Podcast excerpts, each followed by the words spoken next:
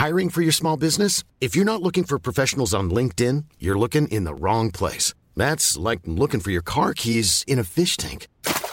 LinkedIn helps you hire professionals you can't find anywhere else, even those who aren't actively searching for a new job but might be open to the perfect role. In a given month, over 70% of LinkedIn users don't even visit other leading job sites. So start looking in the right place. With LinkedIn, you can hire professionals like a professional. Post your free job on linkedin.com slash people today.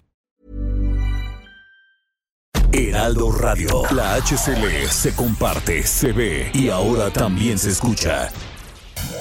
Inicia las noticias de la tarde con Jesús Martín Mendoza en Heraldo Radio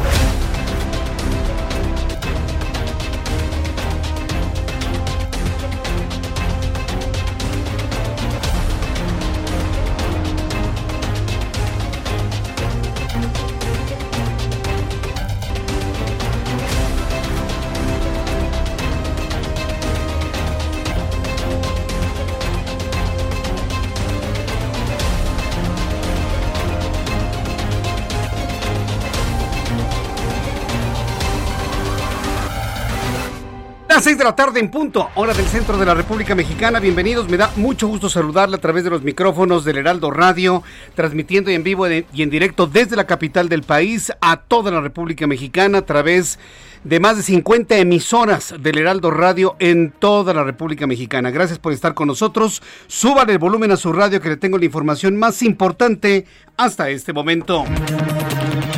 El gobernador de Tamaulipas, Francisco Javier García Cabeza de Vaca, aseguró que es víctima de una persecución política dictada desde el Palacio Nacional y aseguró que va a demostrar su inocencia.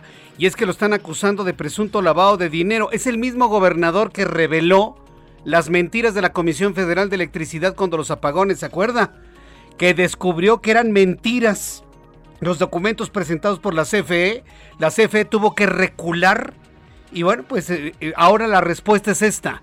Le están achacando presunto lavado de dinero antes de que inicien las campañas electorales rumbo al 6 de junio. Es lo que él ha planteado. Dijo esta tarde que va a acudir a la Cámara, bueno, después de que acudió a la Cámara de Diputados, esto fue lo que declaró ante los legisladores.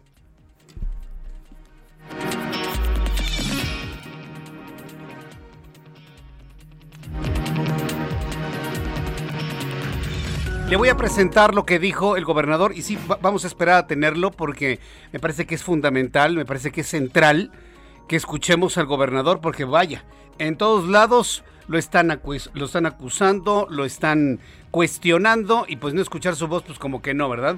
Entonces, con el objeto de equilibrar las cosas informativamente hablando, esto fue lo que dijo el gobernador de Tamaulipas. Estas denuncias que hoy en día se están presentando a la Cámara de Diputados no son producto de la casualidad, son producto de una persecución política dadas directamente de Palacio Nacional. Y bueno, le voy a presentar un, un audio mucho más amplio de un gobernador de oposición que claramente señala al presidente de la República y por supuesto todo el malestar que este gobernador generó cuando señaló todo lo ocurrido en torno a la Comisión Federal de Electricidad, que si es culpable, pues sí que lo investiguen, pero tiene la investigación más de un año y pues calcularon que fuera antes del proceso electoral. Mire, no nos chupamos el dedo. Si el gobernador es culpable, pero que se le juzgue, pero ¿por qué empatarlo con el tema electoral? Esa es la pregunta. Y bueno, pues así con toda contundencia lo ha señalado el propio gobernador García Cabeza de Vaca. Le voy a tener todos los detalles.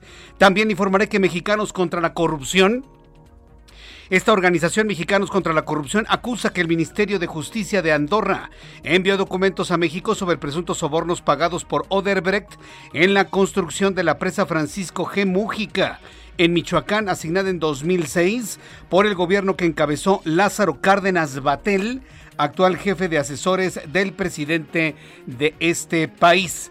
Entonces, no que no, ya no hay corrupción, pues ya le encontraron corrupción a, a uno de los hijos del ingeniero Cuauhtémoc Cárdenas, a uno de los nietos del general Lázaro Cárdenas, presidente de México. Entonces, bueno, pues ahí está. Y esto lo ha revelado Mexicanos contra la Corrupción. También conocerá con detalle que la Fiscalía General de la República dictó una orden de aprehensión contra Raúl Beiruti Sánchez, presidente del grupo GIN, conocido como el rey del outsourcing, por los delitos de delincuencia organizada y lavado de dinero que lo mantienen en calidad de prófugo. Va con todo, ¿eh? Con la espada desenvainada el señor Gertz Manero. ¿Por qué no lo hizo antes, señor Gertz? ¿Por qué está empatando todo en el proceso electoral? ¿Qué otras sorpresitas nos tiene la Fiscalía General de la República? A ver ahí que le anoten en su monitoreo para que todo el mundo sepa lo que estoy diciendo. ¿Qué otras sorpresitas nos tiene, señor Gertz? coincidiéndolo con el tiempo electoral. Los mexicanos no nos chupamos el dedo, eso le voy a decir a la fiscalía. Acusen a quien quieran, volteen el país de cabeza los mexicanos ya no nos chupamos el dedo. Fernando Cuauhtémoc N. fue vinculado a proceso por el delito de hostigamiento sexual en agravio de la médico de la médico Mariana Sánchez, quien realizaba su servicio social en una clínica de Nueva Palestina en el estado de Chiapas. También la jefa de gobierno de la Ciudad de México, Claudia Sheinbaum, informó que hasta la una de la tarde de este miércoles más de 10 mil adultos mayores de 60 años recibieron la primera dosis de la vacuna contra COVID-19 Sputnik V en la alcaldía Iztacalco, Tláhuac y Xochimilco. Esto fue lo que dijo la jefa de gobierno. En Iztacalco se han vacunado 4.552 personas en Tláhuac 2.704, en Xochimilco 3.478, quedan un total de 10.734 vacunas aplicadas. Vamos, la verdad, bastante bien. Dice la jefa de gobierno, la verdad vamos bastante bien en la aplicación de las vacunas. También le informo que adultos mayores y sus familiares volvieron a cortar la circulación en la avenida central de Catepec para exigir que se aplique la vacuna china Sinovac en los módulos de vacunación que el gobierno municipal originalmente eh, señaló. Tienen un desorden Producto por la falta de, de vacunas. Segundo, por la cantidad de gente. Tercero, porque la gente no se ordena. Son muchos los factores que se han sumado en Ecatepec para que se den este tipo de escándalos y bloqueos y demás. Le voy a traer todos los detalles más adelante aquí en el Heraldo Radio. La directora de la Organización Panamericana de la Salud, Clarisa Etienne, alertó que las vacunas contra COVID-19 tardarán meses en causar un impacto contra el COVID en América, por lo que llamó a los gobiernos y fabricantes a acelerar la entrega de más dosis en el continente. Ya que estamos en las noticias internacionales, le informo que el gobierno de Venezuela declaró persona non grata y expulsó del país a la embajadora de la Unión Europea, la portuguesa Isabel Brinjante, durante 72 horas. Le dio 72 horas para que abandone Venezuela tras nuevas sanciones del bloque contra funcionarios venezolanos. En la información deportiva, el presidente del Comité Olímpico Mexicano, Carlos Padilla, agradeció al gobierno federal priorizar la vacunación contra COVID-19 a los atletas que van a competir en Tokio, aunque pidió que también se vacunen a los deportistas que todavía aspiran a un lugar en la competición olímpica próxima a realizarse. Son las 6 de la tarde con 7 minutos hora del centro de la República Mexicana. Le presento información de nuestros compañeros corresponsales en todo el país. Leticia Ríos desde el Estado de México nos informa. Adelante, Leti. ¿Qué tal, Jesús Martín? Un gusto saludarte. A pesar de que todavía no existe una fecha sobre el inicio de la campaña de vacunación contra COVID-19 en Naucalpan, el gobierno municipal ya se está preparando y contempla la instalación de 20 módulos donde los adultos mayores podrán recibir la dosis, informó Claudia Oyoque, secretaria del ayuntamiento.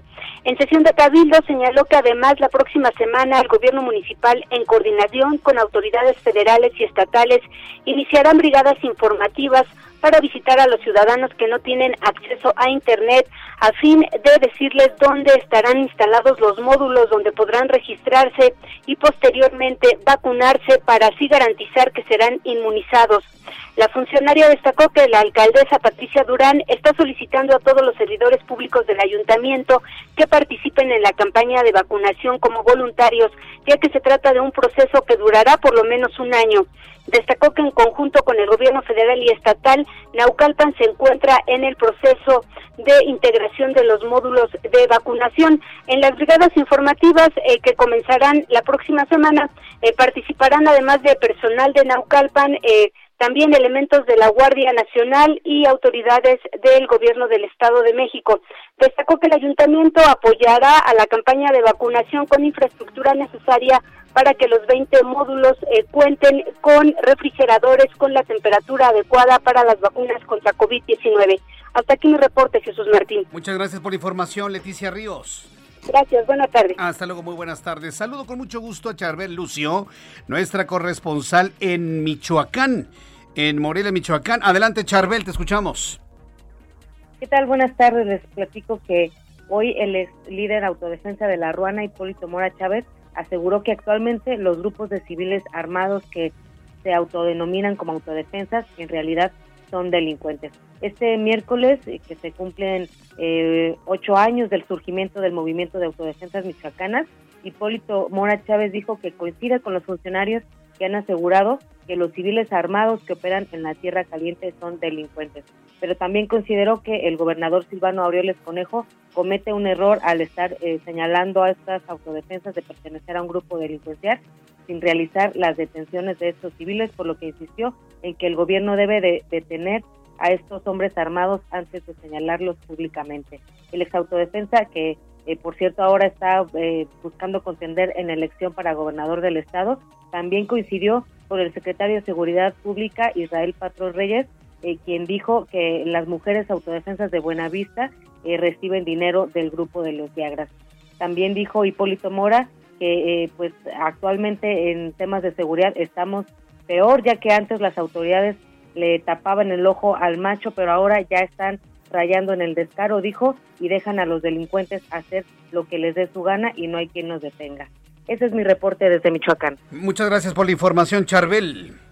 Seguimos pendientes. Seguimos atentos con toda la información. Y vamos con Claudia Espinosa, nuestra compañera Claudia Espinosa, que es nuestra corresponsal en el estado de Puebla. Adelante, Claudia. Hola Jesús Martín, buenas tardes a ti a toda la auditorio del Heraldo Media Group. Pues este día arrancó una segunda fase de la vacunación a personas mayores de 60 años en la zona de Cholula, que hay que decir, pues es conurbada la capital. Fueron 10.725 las dosis que se tienen previsto, pues duran hasta el próximo 28 de febrero. Sin embargo, hubo una gran cantidad de personas que incluso estuvieron durmiendo afuera de los siete centros de vacunación que se pusieron a disposición, a pesar de que hubo mucho desorden afuera de todas estas zonas y que obviamente pues no todas pertenecían a esta región, sino inclusive llegaron de municipios aledaños como la capital. Dentro de cada uno de estos interiores, eh, pues personal de la Secretaría de Salud del Estado y también eh, de las brigadas que ha dispuesto el INSABI estuvieron vacunando a estas personas, hay que decirlo, no todas eh, se registraron en la plataforma, no fue necesario, no se los pidieron y pues muchas simplemente estuvieron por espacio de seis horas haciendo fila. Es la información que hay desde Puebla. Muy bien, muchas gracias por esta información, Claudia. Muy buenas tardes. Hasta luego, muy buenas tardes. Así nuestros compañeros reporteros en la República Mexicana. Reporteros urbanos, periodistas especializados en información de ciudad. Javier Ruiz, me da mucho gusto saludarte. Bienvenido, muy buenas tardes. Gracias, Jesús Martín. El gusto es mío. Excelente tarde. Y tenemos bastantes problemas en la zona centro de la Ciudad de México, Jesús Martín. Y es que tenemos un bloqueo sobre el paseo de la reforma llegando a la columna del Ángel de la Independencia por trabajadores de Notimex y es por ello que tenemos pues, circulación bastante complicada, al menos para quien deja atrás la zona de la glorieta de la Diana Cazadora y esto en dirección hacia la Avenida de los Insurgentes. Únicamente están abiertos los carriles laterales, lo que está provocando que la circulación, en el mejor de los casos, pues sea a vuelta de rueda en ambos sentidos. También este bloqueo está afectando la circulación de la Avenida Río Mississippi y su continuación a la avenida Sevilla desde la zona del circuito interior, el avance ya a vuelta de rueda para cruzar el paseo de la reforma y más adelante para llegar también a la incorporación con la avenida Chapultepec. Para quien se dirige de la zona poniente hacia la zona oriente de la Ciudad de México, la mejor opción es utilizar la avenida Chapultepec, aunque también ya presenta pues avance complicado debido a este bloqueo, al menos desde la estación del Metro Sevilla y en dirección hacia la glorieta de los insurgentes, también para continuar a la colonia de los doctores. De momento, Jesús Martín, el reporte que tenemos. Muchas gracias por esta información, Javier. Estamos atentos, hasta luego. Hasta luego, que te vaya muy bien. Israel Lorenzana, qué gusto saludarte, bienvenido, muy buenas tardes. ¿Dónde te ubicas, Israel? Jesús Martín, muchísimas gracias. Lo que estás escuchando de fondo es un grupo de indígenas triquis artesanos los cuales estuvieron manifestándose de primera instancia en la Cámara de Diputados en San Lázaro. Estuvieron en la calle de Emiliano Zapata, de ahí decidieron salir en marcha con dirección hacia el Zócalo Capitalino.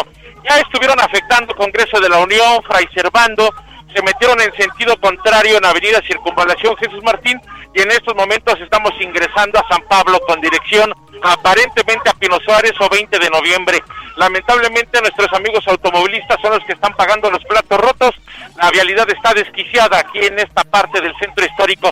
Hay que por supuesto pedirles a nuestros amigos que eviten a toda costa transitar a través de San Pablo y su continuación Izazaga, esto con dirección hacia el centro Lázaro Cárdenas. Ya tenemos elementos policíacos los cuales están llevando a cabo cortes viales. Las pocas opciones, Jesús Martín, Avenida Chapultepec con dirección hacia Congreso, la cual ya se ha quedado libre.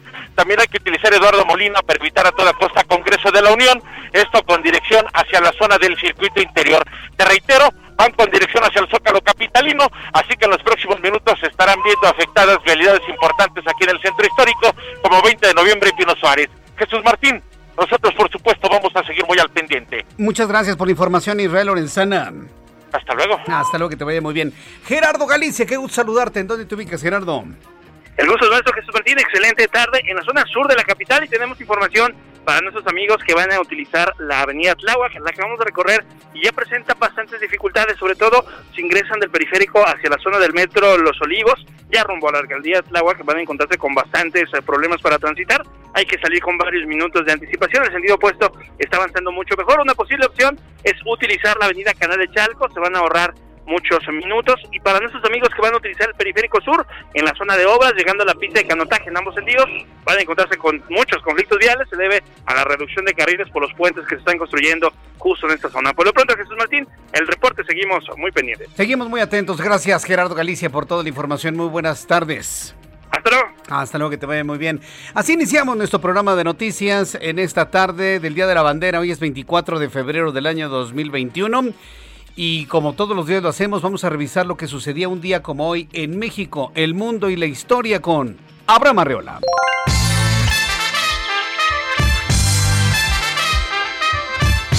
Amigos, bienvenidos. Esto es un día como hoy en la historia, 24 de febrero.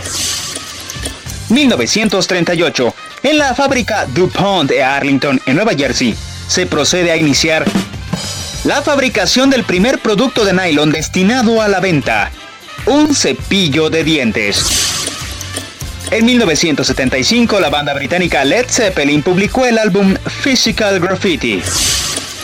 Y en México, en 1821, Agustín de Iturbide da a conocer el Plan de Iguala, con el cual se logró la reconciliación entre realistas e insurgentes en pro de la independencia de México.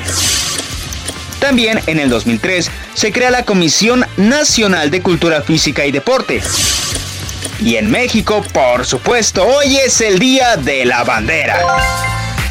Amigos, esto fue un día como hoy en la historia. Gracias. Muchas gracias, Abraham. Muchas gracias, Abraham Arreola, por las efemérides del día de hoy. Y bueno, cuando el reloj marca las 6 de la tarde con 17 minutos, vamos a revisar rápidamente lo que en materia de pronóstico del tiempo nos informa el Servicio Meteorológico Nacional que depende de la Comisión Nacional del Agua. Hoy, hoy vamos a hablar, vamos a empezar a hablar este miércoles sobre el problema de abasto de agua para el centro del país. Es un asunto poco mencionado, poco comentado, pero debo decirle que estamos en uno de los peores momentos de falta de agua en la Ciudad de México. Tal vez usted abre el grifo en este momento y esté fluyendo agua, pero estamos en mínimos históricos. ¿Sabe por qué? Porque no ha llovido. Porque tenemos un fenómeno climático no visto en mucho tiempo. Estamos en una grave sequía en el centro del país. Y se lo digo desde ahora, ¿eh? para que luego cuando vengan los, eh, la campaña de ahorro del agua, cuando vengan los tandeos, cuando tengan que cerrar las, eh, las eh, la entrada de agua a la Ciudad de México en las zonas donde más hay para que los que menos tienen les llegue un poco de agua, ahí es donde todo el mundo se va a enojar, se van a manifestar y demás. Y es que dos fenómenos se han conjuntado. Uno, el uso del agua excesivo por el asunto de la pandemia y en segundo lugar, que no ha caído una gota de lluvia en el centro del país en este arranque del año. Dice el Servicio Meteorológico Nacional que hay un sistema de alta presión, un nuevo frente frío y un canal de baja presión que están afectando el territorio nacional. En el más reciente informe meteorológico se informa de baja probabilidad de lluvias en el país y vientos fuertes en Sonora y en Chihuahua. Baja probabilidad de lluvia. Durante esta noche madrugada, un sistema de alta presión cubre el norte, occidente, oriente, centro y sur del país, incluyendo la península de Yucatán, genera baja probabilidad de lluvia y ascenso gradual de la temperatura mínima en dichas regiones. Sin embargo, estamos observando que ya llega un nuevo frente frío, se aproxima al norte de México y va a promover rachas de viento hasta de 70 kilómetros en Sonora y en Chihuahua. Hay un canal de baja presión, hay un sistema de alta presión que continúa cubriendo el norte y occidente del territorio nacional, el centro también, y un nuevo frente frío que se extiende sobre la frontera noreste del territorio nacional, originando rachas fuertes de viento. Bueno, ya con estos elementos, pocas probabilidades de lluvia para las próximas horas en todo el país, y eso a mí créame que me resulta muy preocupante decírselo, porque seguimos gastando agua como locos, de verdad, así se lo digo, ¿eh? Pero tenemos que empezar a ahorrarla. Amigos en Acapulco, Guerrero. Me da mucho gusto saludarlos. La temperatura 28 grados en este momento en Acapulco, mínima 20, máxima 29 para el día de mañana. Para usted que me escuche en Guadalajara, Jalisco, hace más calor en Guadalajara que en Acapulco. 31 grados en este momento, mínima 9, máxima 31 para el día de mañana en Monterrey. Mínima 16, máxima 31. Están en el máximo en Monterrey con mala calidad del aire a esta hora de la tarde. En Tijuana, Baja California, mínima 6, máxima 22, en este momento 18 grados. Villahermosa ya vestida de noche, mínima 21, máxima 33, 29 en estos momentos. Mérida también ya con la noche, encima. 20 la mínima, máxima 32 en este momento, 27. 27 grados también en Cuernavaca, mínima 12, máxima 28 para el día de mañana. Y aquí en la capital de la República Mexicana, en este momento 24 grados, una muy buena temperatura, pero hará un frío mañana en la mañana. 7 grados la temperatura al amanecer mañana y la máxima 27 grados Celsius.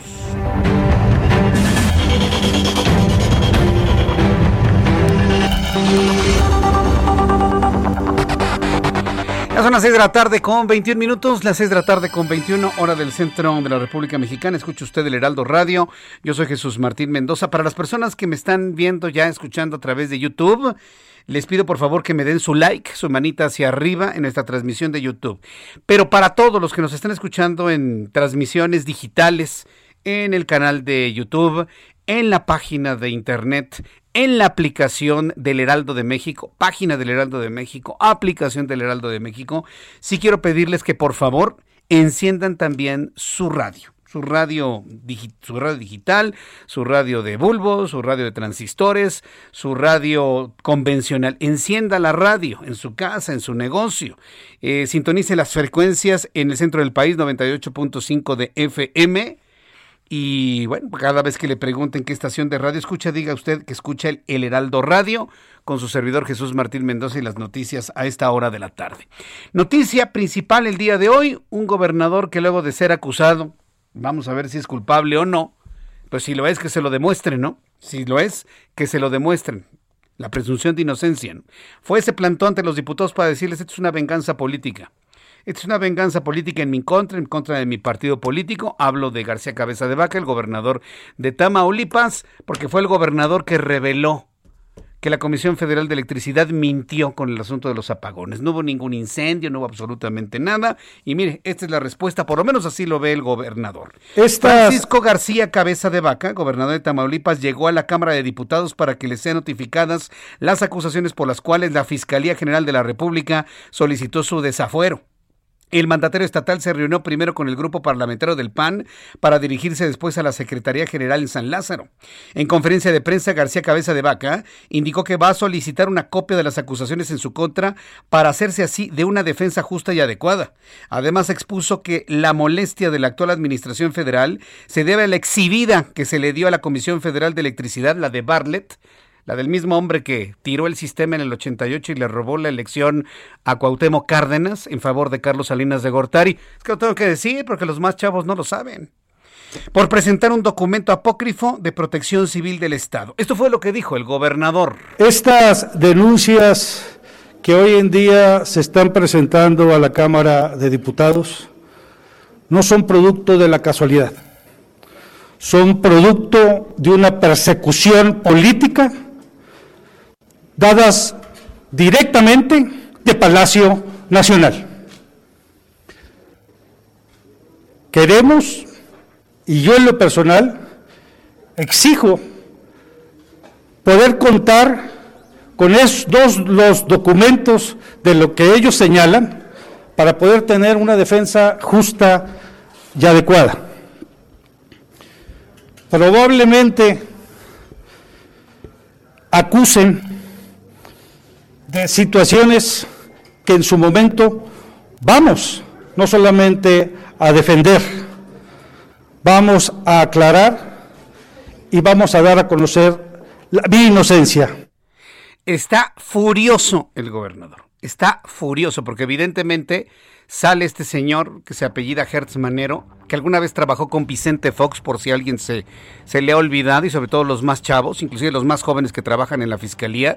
Ese señor que tiene la fiscalía trabajó con Vicente Fox. Bueno.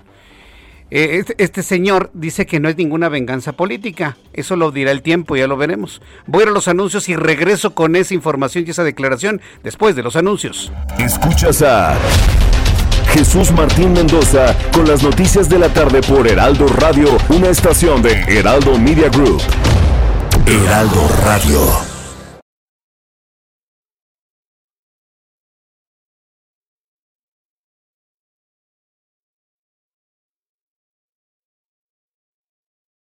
Heraldo Radio. La HCL se comparte, se ve y ahora también se escucha. Escucha las noticias de la tarde con Jesús Martín Mendoza. Regresamos.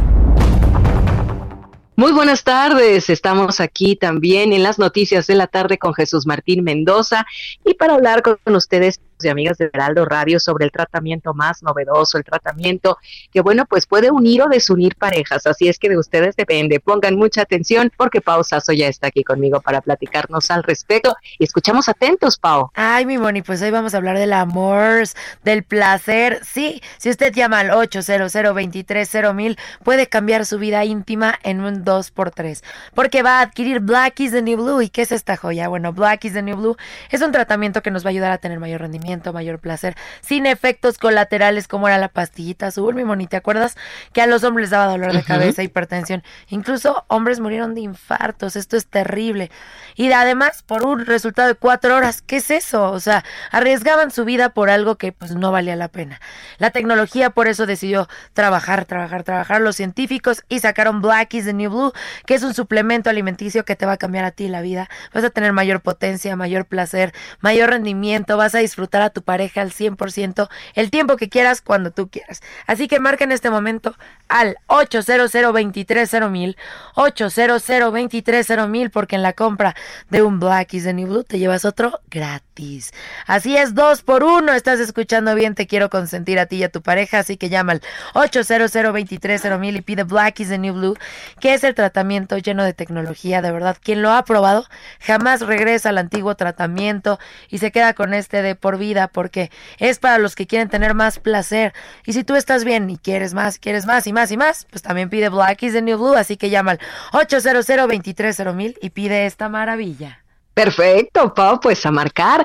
Hagan caso a la invitación que nos hace Pau Sasso y a probar este tratamiento. Muchas gracias. Gracias a ti, mi Moni. Continuamos con Jesús Martín Mendoza.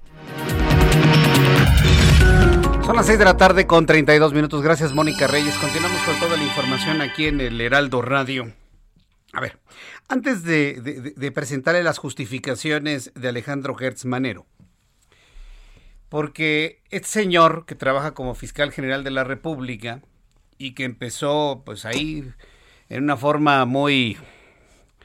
Me gustaría decir el calificativo, pero no lo voy a decir vamos a decir que muy condescendiente. Hay otro calificativo más preciso para ese tipo de personas, más condescendiente con el presidente de la República. Eh, eh, es, un hombre que se ha formado desde el punto de vista de la aplicación de la justicia. Y a mí la verdad me sorprende. Y yo no voy a defender a García Cabeza de Vaca. Pero si algo tiene que señalarle, se lo tienen que comprobar. A él y a cualquier persona se le tiene que garantizar su presunción de inocencia. Y eso no se hizo este gobierno y estas formas, sobre todo cuando saben que van a perder las mayorías en el Congreso el próximo 6 de junio. Ah, claro, por supuesto, y si no la pierden, por lo menos sí van a reducir mucho su presencia, eso me queda completamente claro. Están empezando a acusar, están empezando a señalar sin darle a la persona la posibilidad de defenderse. Y para un hombre como Alejandro Hertz Manero que haga eso, o ya se le olvidó el principio de, de, presunción de inocencia, o tiene una presión tan grande de Andrés Manuel López Obrador de encontrar culpables a como de lugar. Pero sea lo que sea, no es justo lo que se está haciendo en este país. Señalar mediáticamente y acusar, primero en una conferencia de prensa, antes de avisarle a fulano, ¿sabes que te está buscando la fiscalía? Porque lavaste dinero. Es inconcebible. Y le voy a decir una cosa, no porque sea García Cabeza de Vaca, porque puede ser usted Usted que me está escuchando, usted, que de repente lo acusen. Y lo acusan sin darle la posibilidad de defenderse. Y cuando se defienda y demuestre, contrario al, principio de la presunción de inocencia, que usted es inocente, porque usted va a tener que denunciar, eh, demostrar que es inocente, cabeza de vaca va a tener que demostrar que es inocente, si es que lo es. Ya nadie le va a creer porque su imagen va a estar dañada. Y en el caso de lo que ahora nos ocupa, buscan dañar la imagen de un gobernador y buscan dañar la imagen de un partido político con miras al proceso electoral del 6 de junio. Se lo vuelvo a decir al señor Hertz Manero, que trabajó con Vicente Fox con los panistas. A ver, chavos, muchachos, gente joven, revisen la historia. Y si no la revisan porque este país no lee, porque la gente no lee, ni los más chavos leen, yo se los digo que él fue el primer secretario de Seguridad Pública cuando el panista, el panista Vicente Fox Quesada fue presidente de este país y duró cuatro años en el cargo. Para que vean cómo los políticos se van acomodando en sus lugares.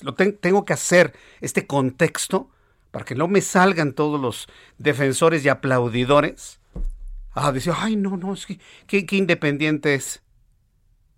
Se tiene que decir y que lo escriban muy bien en su monitoreo en la Fiscalía General de la República, que hice un antecedente del señor Gertz Manero y que no estamos de acuerdo en que no se respete la presunción de inocencia. Evidentemente, él se defendió ahí en la mañana, asegurando que él no busca ningún tipo de venganza política y que garantizó la transparencia en la acusación contra el gobernador de Tamaulipas. La fiscalía está obligada a comprobar las cosas. Pero tuvo que ir el gobernador a la Cámara de Diputados para saber de qué se le acusa. Imagínense nada más. Vamos a escuchar lo que dijo el fiscal el día de hoy. El procedimiento que se está siguiendo en el caso de esta persona eh, tiene una ventaja muy grande, que es su claridad. Nosotros lo estamos presentando ante el Congreso con todas las pruebas para ver si existe la procedibilidad correspondiente todo el Congreso, todos los partidos políticos, todos los diputados van a tener acceso a ese procedimiento para conocer si existe una absoluta y total apego a la justicia y al procedimiento penal, en ese caso junto con las pruebas que se están aportando. ¿Y para qué lo mediatizas, Alejandro Hertz? Y te hablo de tú, ¿para qué? ¿Con qué objeto? ¿Para que la opinión pública se genere un juicio antes de tiempo? Antes de darle la oportunidad al señalado de poderse defender? ¿Qué antecedentes están creando ustedes con este tipo de prácticas? No, no, no, es que lo estamos mandando a la Cámara de Diputados para ver si hay, ¿cómo dijo? Procedibilidad. Ay, vaya palabreja que acaba de inventar. ¿Para qué lo mediatizas? ¿Por qué no le avisan primero al gobernador? Ah, no, hay que decirlo primero en la conferencia matutina para que entonces la gente menos leída, menos preparada, menos entendida, y lo estoy diciendo así como lo dicen, se quede con la idea de que ¡Ah! es que en el PAN lavan dinero. No, no hay que votar por el PAN, hay que votar por Morena Parejo, ¿verdad? El 6 de marzo. Sí, para que te regalen dinero, programas a fondo perdido y hacer todo el efecto mediático hacia adelante. Qué tristeza. Ni en tiempos de Salinas veíamos esto. ¿eh? Ni en tiempos de Salinas. Obviamente, por eso el gobernador estaba, pero verdaderamente furioso, verdaderamente furioso. Porque aunque el gobernador puede, ahora tiene que demostrar que es inocente, pues ya le rayaron, como se dice ahí, la, la, la, carrocería. Entonces esto fue lo que aclaró Alejandro Gertz Manero, dice que es completamente transparente, pero ya lo mediatizaron. Ya le pegaron en la imagen al gobernador, ya le pegaron en la imagen al Partido Acción Nacional, y así mucha gente se va a quedar, ¿eh? El titular de la Unidad de Inteligencia Financiera, Santiago Nieto, negó que la investigación denuncias en contra del gobernador de Tamaulipas, Francisco García Cabeza de Vaca, tengan tintes políticos, al asegurar que son neutrales y están apegados a parámetros internacionales. Pues hagan el procedimiento después de las elecciones. Si ya se tardaron un año, ¿por qué no lo mandan a después del 6 de junio? Y ahí sí, miren, métanlo a la cárcel si quieren. Pero ¿por qué lo hacen cuando van a empezar las campañas políticas? Esa es pregunta, ¿eh?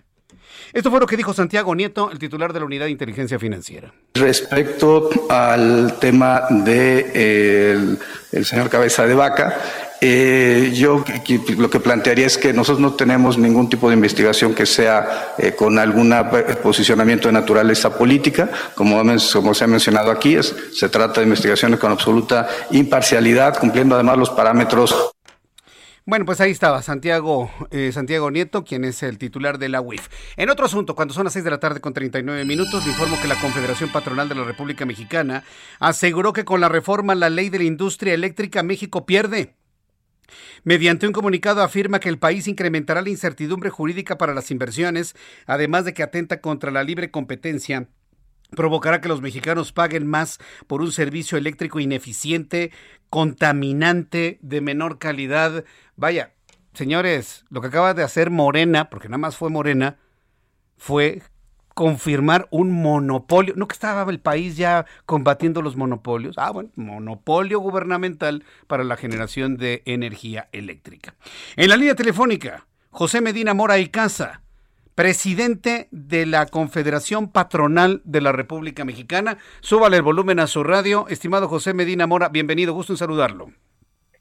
Igualmente, Jesús Martín, buenas tardes eh, para ti, para toda tu audiencia. Pues sí, lamentamos esta decisión de, la Cámara de Diputados, no nada más de Morena, también de sus aliados, en donde pues no atendieron a las razones eh, legales, jurídicas, ni tampoco económicas y, nos parece que esta iniciativa preferente, que en primera instancia va en contra de lo que establece la Constitución en cuanto a la libre eh, concurrencia y la libre competencia, como dicen los artículos 25, 27 y 28, pero que además va en contra de lo que hemos firmado en los tratados de libre comercio con Estados Unidos y Canadá, el TEMEC y con la Unión Europea, pues eh, los mismos diputados tienen que, eh, debían haber detenido o corregido esta iniciativa. Ahora nos queda la instancia de que la Cámara de Senadores corrija esta iniciativa preferente para que cumpla con lo que establece la Constitución, para que cumpla con lo que establecen los acuerdos internacionales que hemos firmado, Jesús Martín. Pues, pero es, que es clarísimo que al presidente no le interesa cumplir nada de esto, ¿no? Él da la orden a sus legisladores de Morena y ellos cumplen. El Senado de la República va a ser una mera oficialía de partes.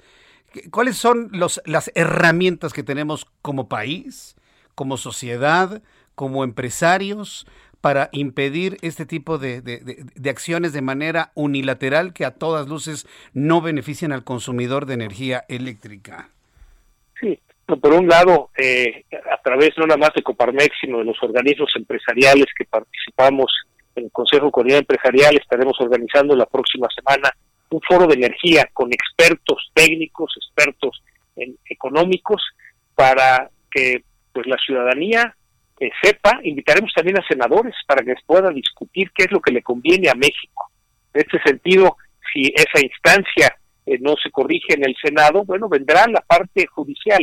Eh, esperamos que, dado que esto incumple con lo que hemos firmado en el Tratado de Ley de Comercio, pues habrá controversias internacionales precisamente porque se está perdiendo esta certidumbre jurídica para la inversión. Nos parece eh, una situación que no queremos, y menos en estos momentos en estamos todavía en medio de la crisis derivada del COVID-19, poner un elemento adicional que ahuyenta las inversiones, que hace, ya sabemos ya eh, que hay proyectos que estaban listos para invertir en nuestro país y que los han detenido precisamente ante esta incertidumbre jurídica para la inversión. Creemos que eh, coincidimos en que la Comisión Federal de Electricidad debe de ser fuerte, y, para eso lo que necesita es, creemos, invertir en energías limpias para ir haciendo la transición de las energías contaminantes como el combustóleo, el diésel, el carbón, e irse a las energías limpias, la energía generada por eh, la, la, energía eólica y la energía solar,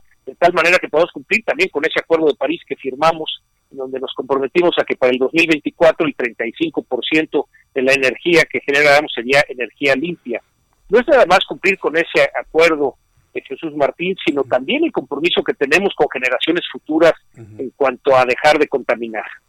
¿Se, ha pensado los empresarios eh, en el país, y de esta manera lo pregunto eh, directamente, Coparmex, por ejemplo, ha visualizado el apoyarse con el gobierno de los Estados Unidos de Joe Biden para que México cumpla con los acuerdos del, del TEMEC? Y ir con los canadienses, ir con Justin Trudeau para que desde esa instancia también se presione, vaya con los países que han firmado el acuerdo de París también. Eh, es decir, ¿de qué manera México se puede apoyar con las instancias internacionales para obligar a que el gobierno y el legislativo cumpla con lo que está comprometido, presidente. Sí. Bueno, eh, ya las instancias internacionales se han empezado a manifestar precisamente por la preocupación de que, por un lado, las inversiones que ya tienen en nuestro país se vean afectadas con este cambio en la ley de la industria eléctrica, pero por otro lado también los proyectos que tenían en camino para invertir, pues que han tenido que detener. Entonces, estamos eh, seguros de que estas instancias internacionales seguirán los procedimientos legales convenidos en lo que firmamos en el Tratado de Libre Comercio para eh, entrar en estas controversias. Es algo que no ayuda al país, es una mala señal internacional en cuanto a esa eh, posibilidad de inversión con una certeza jurídica en el país. ¿Tienen esperanzas de que en el Senado se pueda hacer algo? Yo ya he perdido mis esperanzas, ¿eh? se lo digo con toda franqueza, José Medina Mora y Casa. ¿Ustedes como empresarios tienen esperanzas de que esto pueda corregirse en el Senado? Eh, nosotros estamos tomando muy en serio esta fase, así como lo hicimos con los diputados. Nos reunimos con la Junta de Coordinación Política de la Cámara de Diputados, expusimos los argumentos técnicos y económicos. Desde Coparmex les enviamos cartas de todos los centros empresariales que tenemos en el país hacia los diputados. Hubo algunos que respondieron, con algunos dialogamos. Haremos lo mismo con los senadores, no podemos bajar los brazos.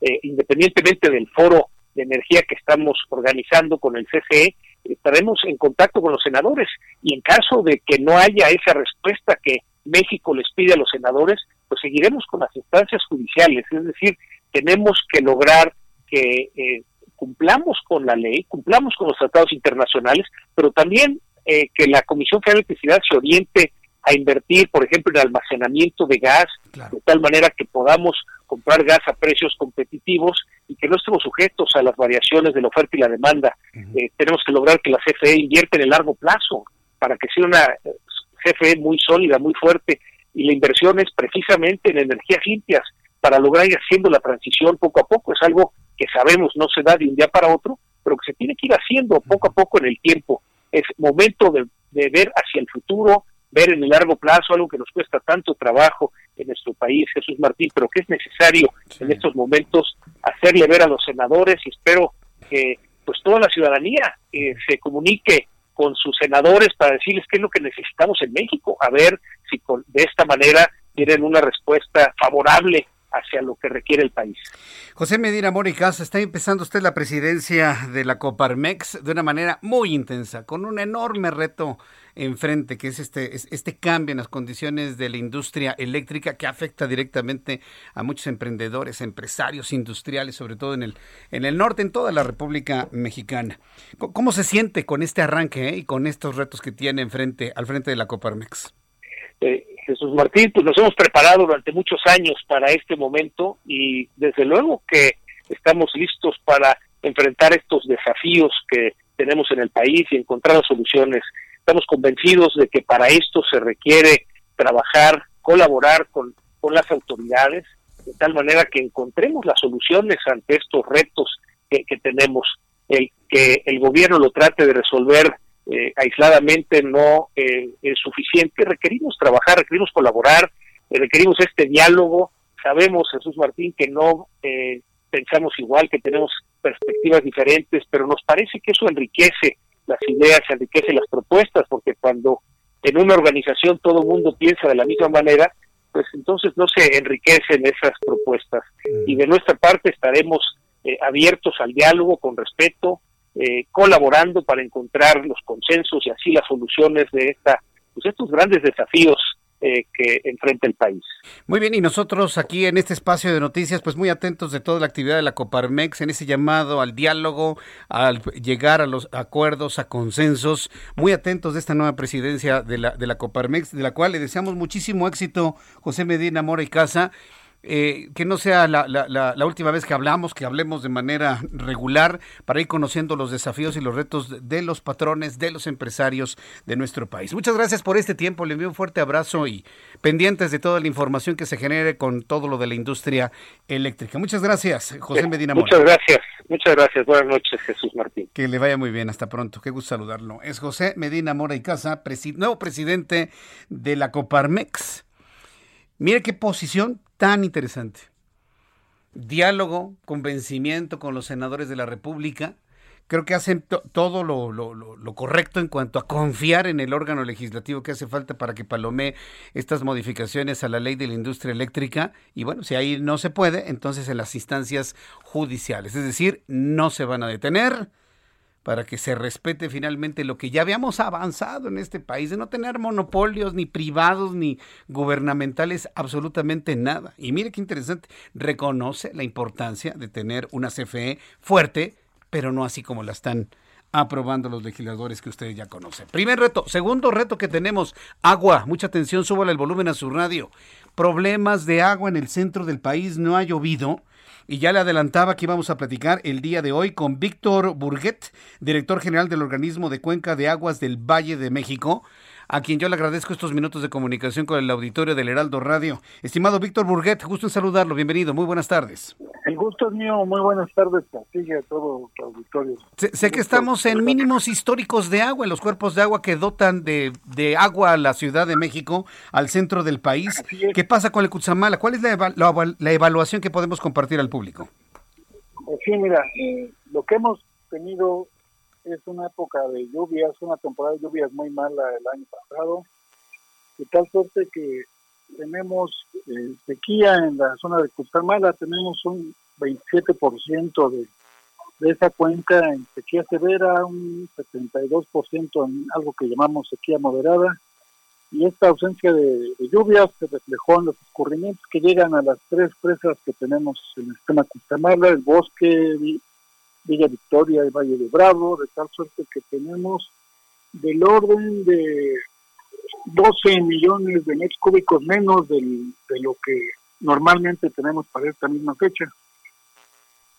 y eh, esto eh, son, me imagino que es primero el factor climático, donde hemos visto que no, no llovió, inclusive este año no tuvimos las famosas cabañuelas, eh, y también un uso eh, incrementado de agua, ¿no? Ahora con el tema de la pandemia, lavarse las manos, lavar las cosas, utilizar más agua para mantener la salud. ¿Esto sí ha podido medirse de alguna manera? Sí, claro, efectivamente, tienes toda la razón en el sentido de que dimos más agua de lo que normalmente hubiéramos dado el año pasado. A partir del mes de marzo, eh, dimos desde marzo hasta agosto, estamos dando 16 metros cúbicos por segundo para para atender las necesidades de la ciudadanía que consumían alrededor del 30% más de agua en algún momento en, todo el país, en realidad no solamente en el Valle de México. Eso nos llevó a que sacáramos un poco más de agua de lo que normalmente hubiéramos extraído. A partir de agosto se disminuyó esos 16 a, a 15.5 y a partir de noviembre ya solo estamos de diciembre, perdón, 15 en eso nos hemos mantenido. Me imagino yo que a partir del mes de marzo en algún momento vamos a tener que bajar a alrededor de 13.5, algo así. a, ver, esto último casi no lo escuché porque la comunicación no nos está ayudando. Este, ¿Van a tener que bajar a qué, dijo, en este momento? Ah, ah, en lugar de estar dando, actualmente estamos dando alrededor de 14.8 metros cúbicos por segundo a partir del mes de marzo, en alguna fecha que aún tenemos que eh, definir, vamos a estar dando alrededor de 13.5 metros cúbicos por segundo. Bien, ahora hay, hay, hay, que recordar una cosa, para, hablando de la Ciudad de México, hablando del Valle de México, de cada 10 litros que nos llegan, tres son del sistema Cutzamala, los otros siete vienen del acuífero de la, de la Ciudad de México. Eh, ¿Ustedes tienen algún... acuífero. Ajá. ¿Ustedes tienen noticia de en qué situación se encuentra el acuífero del Valle de México? Sí, claro, mira, te comento, el Cutzamala da del orden del 25% de lo que se consume en el valle, pero también tenemos eh, un importante aporte del sistema Lerma, que ahí hemos incrementado el, el caudal de, normalmente llegaban 4 metros cúbicos por segundo, actualmente ya están dando un poco más de 5, que con eso compensamos parte de lo que se va a bajar del, del sistema Cutzamala. Y por otra parte hemos estado rehabilitando pozos en lo que es todo el valle, que aunque está sobreexplotado, pues ah, por lo pronto no tenemos más remedio que seguir sacando agua de los pozos, porque si no, pues nos quedaríamos entonces en una situación complicada para la ciudadanía. Qué barbaridad, todo se nos ha juntado en este tiempo, de verdad. Eh, eh, finalmente, eh, y eso reserva de hablar con las autoridades del sistema de aguas de la Ciudad de México, ¿de qué manera se está comunicando con agua, con el sistema del Valle, de aguas del Valle de México, para poder mantener la dotación de agua? Mire, le voy a pedir, por favor, que me conteste esa pregunta después de los anuncios. Voy a, tengo que ir a unos mensajes comerciales. Sirve que mejoramos la comunicación telefónica. Y, me contesta esto, ¿no? Porque me parece que es muy importante. Estoy conversando en estos momentos con Víctor Burguet, él es director general del organismo de Cuenca de Aguas del Valle de México. Se nos está acabando el agua porque hemos utilizado más agua y porque estamos en situación de sequía en la zona del Cutzamala. Un tema que nadie ha abordado, pero nosotros sí lo estamos abordando aquí en el Heraldo Radio. Voy a los anuncios y regreso con esto después de los mensajes. Escuchas a... Jesús Martín Mendoza con las noticias de la tarde por Heraldo Radio, una estación de Heraldo Media Group. Heraldo Radio. Heraldo Radio. Escucha las noticias de la tarde con Jesús Martín Mendoza. Regresamos.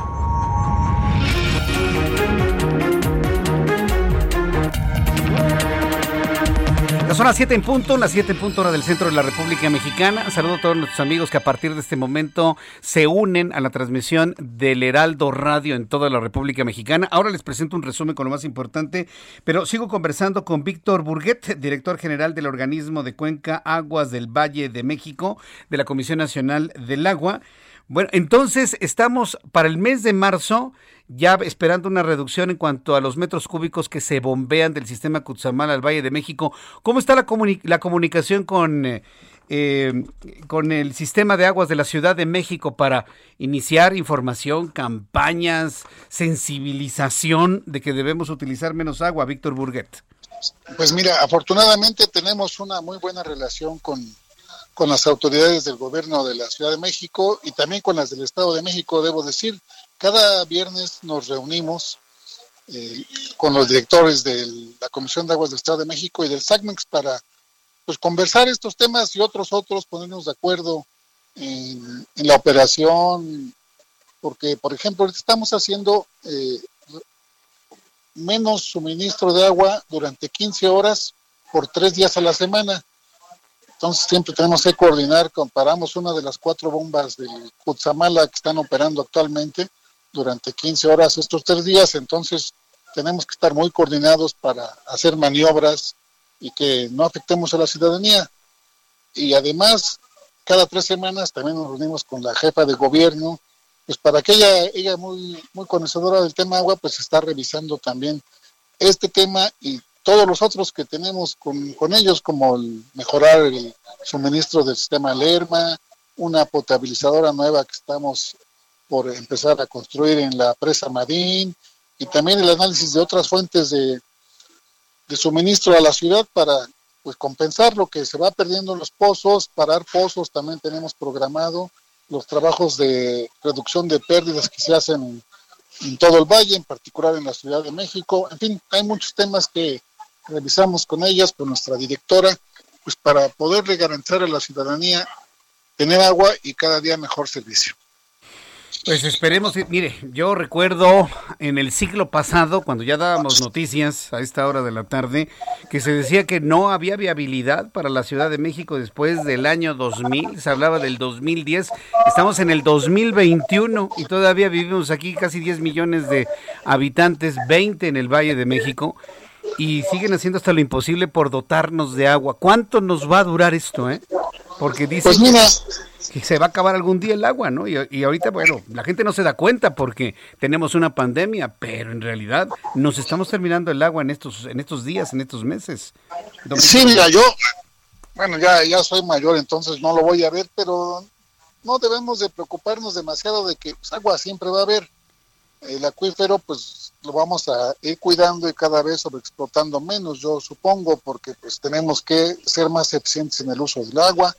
La captación de agua de lluvia se va a incrementar por la necesidad propia que tenemos todos de cuidarnos. El reuso del agua cada día es mayor, ya, ya se está haciendo mucho mayor reuso del agua. Y finalmente siempre tendremos el océano para traer agua desde allá, al costo que sea. No podemos dejar a esta ciudad sin, sin agua, así que en algún momento dejaremos de traer agua del Cutzamala, supongo, y quizá algún costo tendrá que pagar la sociedad, pero tenemos el agua del océano, que ahí tenemos mucha, y pues cada día cuesta menos el desalar agua. Entonces, la preocupación más bien debe ser que nos cuidemos todos, que hagamos un uso eficiente del agua, que seamos más conscientes de la situación en que se encuentra la Ciudad de México, en un lugar muy alto donde pues no tenemos grandes grandes ríos que nos abastezcan, entonces debemos de, de crear conciencia en nosotros, nuestros hijos y pues, ayudarnos entre todos, cuidar el agua.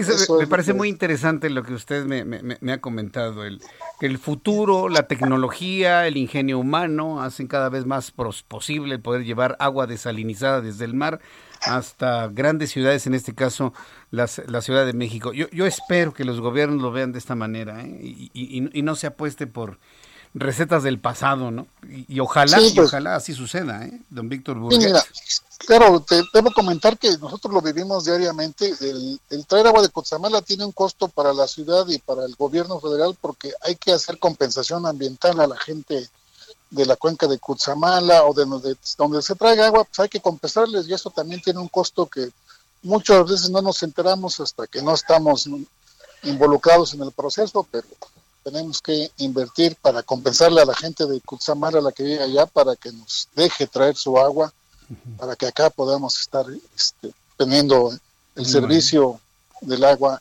en la casa. Pues don Víctor Burguet, yo le agradezco mucho que me haya dado estos datos, que de alguna manera pongan ya sobre la mesa el tema de la escasez de agua en el Valle de México en este tiempo, cambio climático, eh, la sequía que estamos viviendo y el uso incrementado del agua ahora con el tema de la pandemia. Le agradezco mucho que nos haya tomado la llamada. Haremos una siguiente parada en el sistema de aguas de la Ciudad de México para seguir con este tema de concientizar al público que nos escucha. Muchas gracias por su tiempo, No, don pues, Víctor. Al contrario, muchas gracias a ti y, a- y al Heraldo Radio por interesarse en el tema y pues informar a la ciudadanía que es muy importante el tema. Estaremos muy interesados en este y todos los temas que tengan que ver con el ahorro del agua en el Valle de México. Gracias, don Víctor Burguet. Que A tus tenga buena órdenes. noche. Buenas noches. Buenas noches.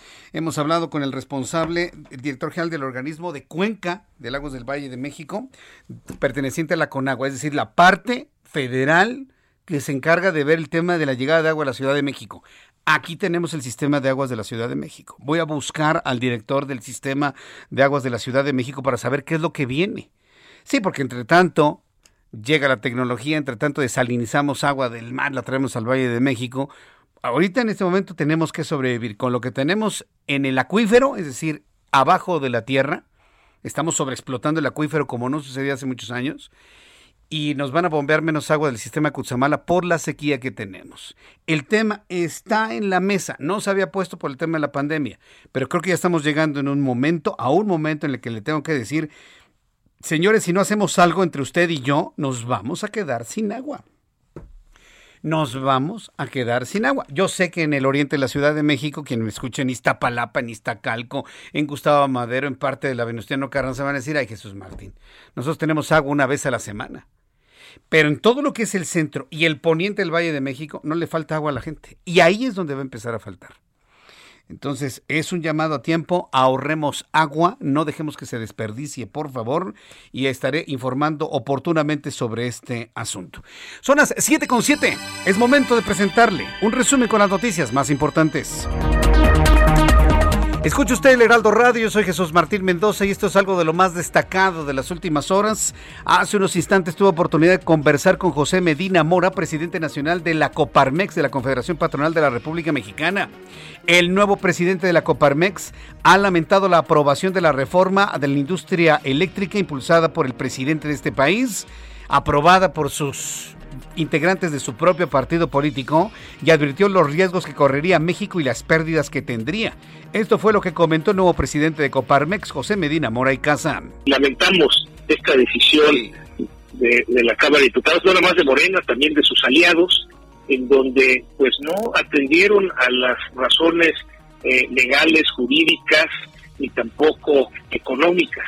y nos parece que esta iniciativa preferente que en primera instancia va en contra de lo que establece la Constitución en cuanto a la libre eh, concurrencia y la libre competencia, pero que además va en contra de lo que hemos firmado en los tratados de libre comercio con Estados Unidos y Canadá, el TEMEC y con la Unión Europea, pues eh, los mismos diputados tienen que, eh, debían haber detenido o corregido esta iniciativa.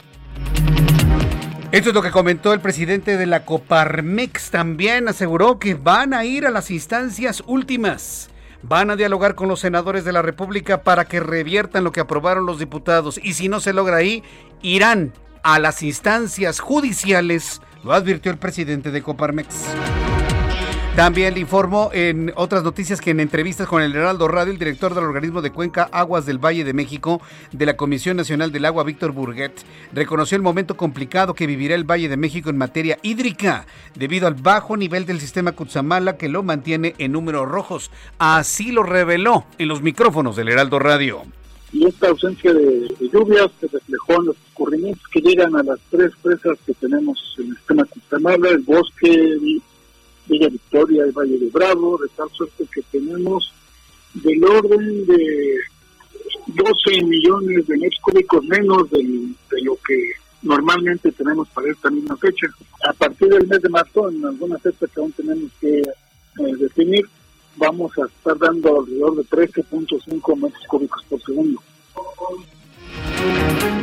Reducción del bombeo de agua del sistema Cutzamala al Valle de México ha revelado en estos micrófonos el responsable de Cuenca de Aguas del Valle de México. También le informo que el narcotraficante Damaso López Núñez, condenado en 2018 en una corte de Virginia en los Estados Unidos a cadena perpetua, cadena perpetua, ¿eh? ya tiene una fecha para obtener su libertad. De acuerdo con el Buró Federal de Prisiones estadounidense, el licenciado, como se le conoce, dejará la cárcel en noviembre de 2032. Damaso López se convirtió en testigo protegido y en 2019 testificó en contra de Joaquín Guzmán Loera, en el que señaló que Emma Coronel planeó el escape de su esposo en el año 2015. A través de su cuenta de Twitter, el expresidente de México, Felipe Calderón, aseguró que las acusaciones contra el gobernador de Tamaulipas, Francisco García Cabeza de Vaca, son una burda persecución política acusó que personas allegadas al presidente de este país han cometido delitos y no se les ha tocado. Mientras tanto, Alejandro Hertz Manero, fiscal general de la República, aseguró que no es una venganza política, pero pues lo mediatizaron el día de hoy. Tuvo que ir el gobernador de Tamaulipas con los diputados a decirles, a ver, ¿de qué me están acusando? A ver, preséntenme las pruebas. ¿De qué me están acusando? Imagínense el antecedente que ha generado esto en cuanto a la violación de la presunción de inocencia.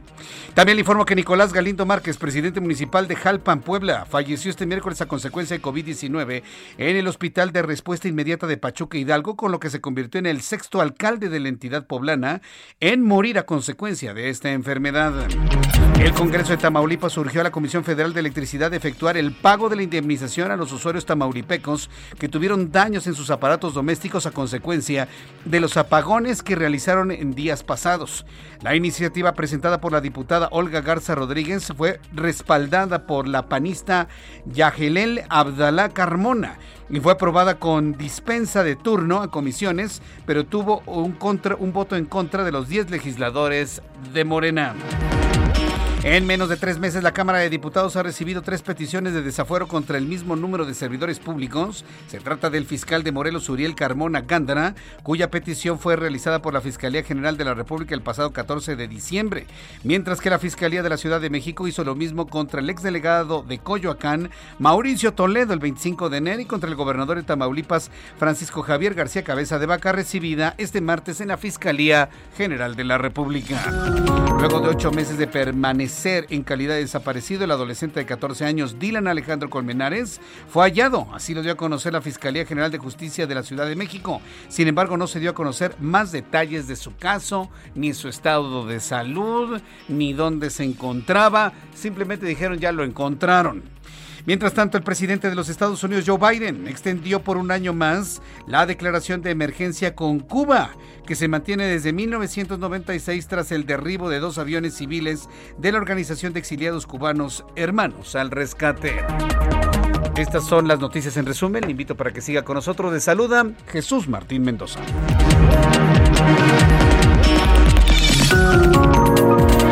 Son las 7 con 13, las 19 horas con 13 minutos hora del centro de la República Mexicana. Vamos rápidamente con nuestros compañeros reporteros urbanos, periodistas especializados en información de ciudad. Javier Ruiz, ¿dónde te ubicas? Adelante, Javier. En el paseo de la reforma, Jesús Martín, tenemos buenas noticias para todas las personas que transitan sobre esta importante arteria. Al menos para quien deja atrás el circuito interior y desean llegar a la Avenida de los Insurgentes, ya podrán avanzarlo. Se ha retirado el bloqueo que se encontraba justamente en la columna del Ángel de la Independencia así que en ambos sentidos poco a poco podrán ir avanzando, sin embargo no hay que confiarnos ya que el avance si es lento, al menos para quien deja atrás el Auditorio Nacional, esta dirección al circuito, más adelante también para llegar a la avenida de los insurgentes. Y el sentido opuesto también conversamos todavía, principalmente en la calzada general Mariano Escobedo, y Mariano Escobedo lo tenemos a la vista también ya con asentamientos que son provocados por la operación de semáforos a partir del paseo de la reforma, y esto en dirección hacia presidente de Mazarico, más adelante para continuar hacia la incorporación con Río San Joaquín. De momento, Jesús Martín, el reporte que tenemos. Muchas gracias por la información, Javier Ruiz. Estamos atentos, buenas tardes. Hasta luego, muy buenas tardes. Saludo Israel Lorenzana, ¿qué información nos tienes Israel? ¿Dónde te ubicas? Jesús Martín, nosotros estamos ubicados ya aquí en el circuito Plaza de la Constitución y también tenemos muy buenas noticias para los automovilistas que ingresan a través de 20 de noviembre. Y es que están siendo desviados con dirección hacia 5 de febrero pero bueno, la buena noticia es que los manifestantes ya han llegado a la zona de Palacio Nacional y se han liberado vialidades como Fray Servando, San Pablo, Circunvalación. Y por supuesto te decía es una buena noticia porque los automovilistas que ingresan al centro histórico lo van a poder hacer, por supuesto, con mucho cuidado. De hecho, se está llevando a cabo este mitin, los manifestantes están frente a Palacio Nacional y los elementos policíacos están desviando los vehículos con dirección hacia la zona de República de Brasil, hacia la calle de Madero, hacia la calle de Tacuba. Aún así hay que recomendar a nuestros amigos manejar con mucho cuidado. A través de Fray Servando, liberada la vialidad, esto con dirección hacia la zona del ex central Lázaro Cárdenas. Jesús Martín, la información que te tengo. Muchas gracias, Israel Lorenzana. Buenas noches.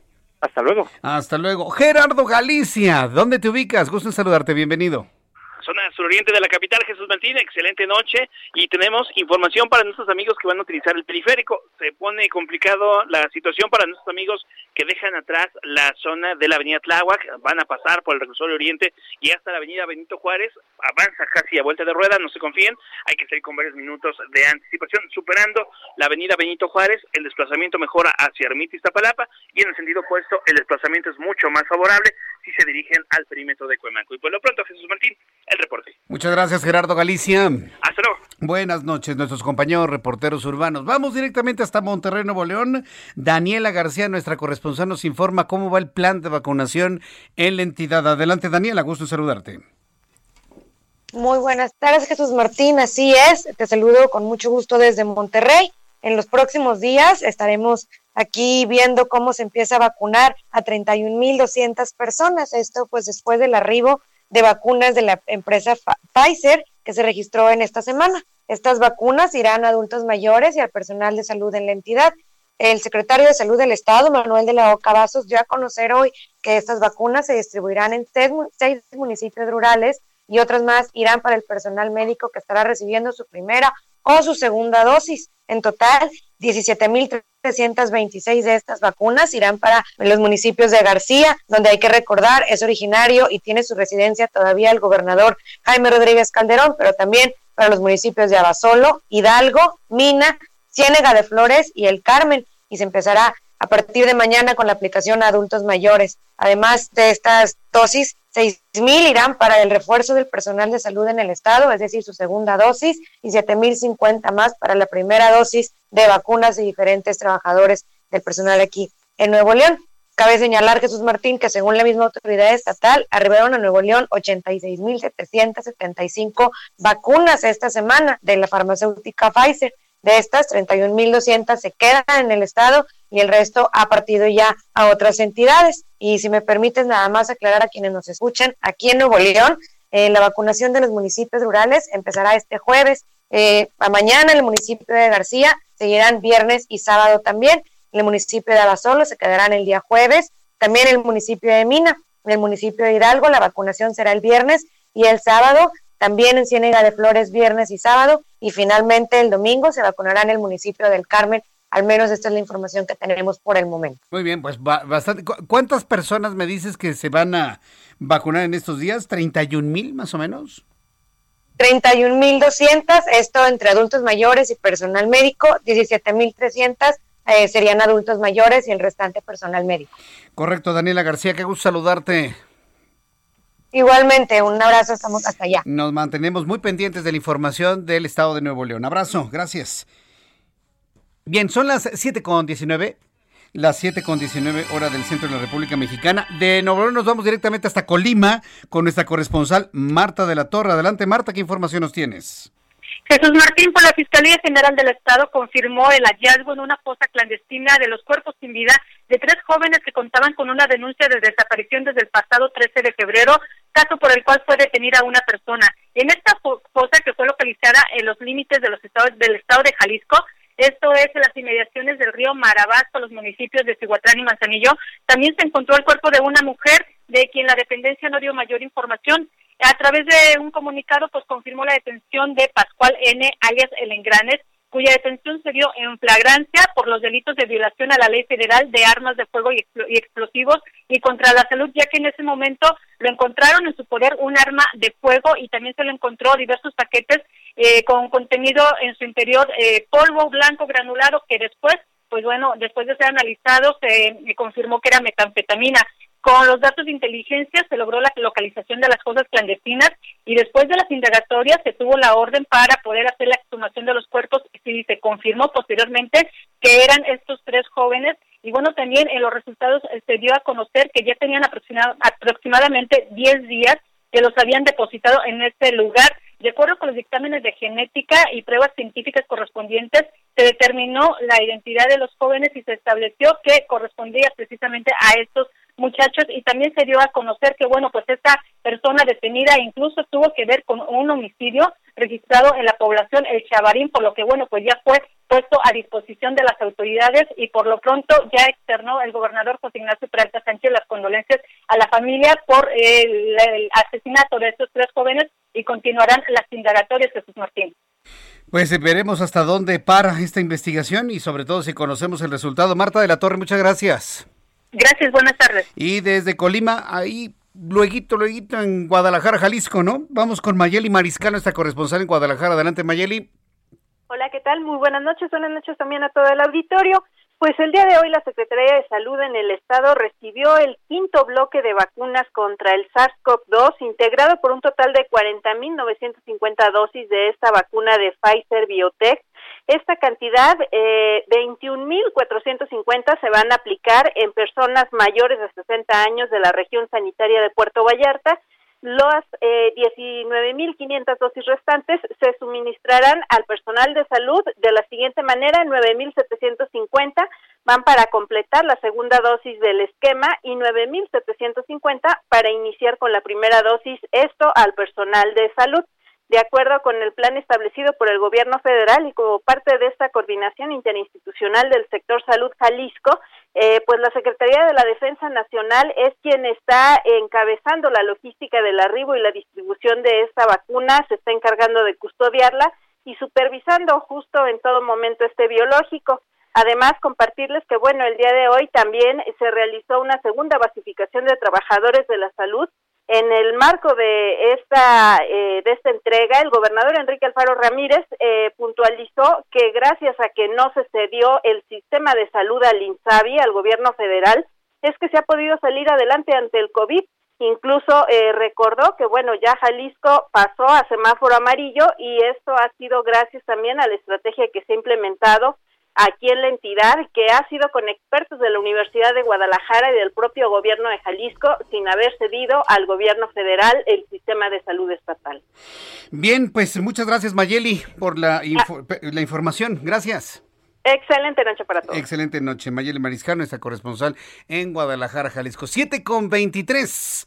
Momento de escuchar cómo quedaron todos los datos económico-financieros con Héctor Vieira.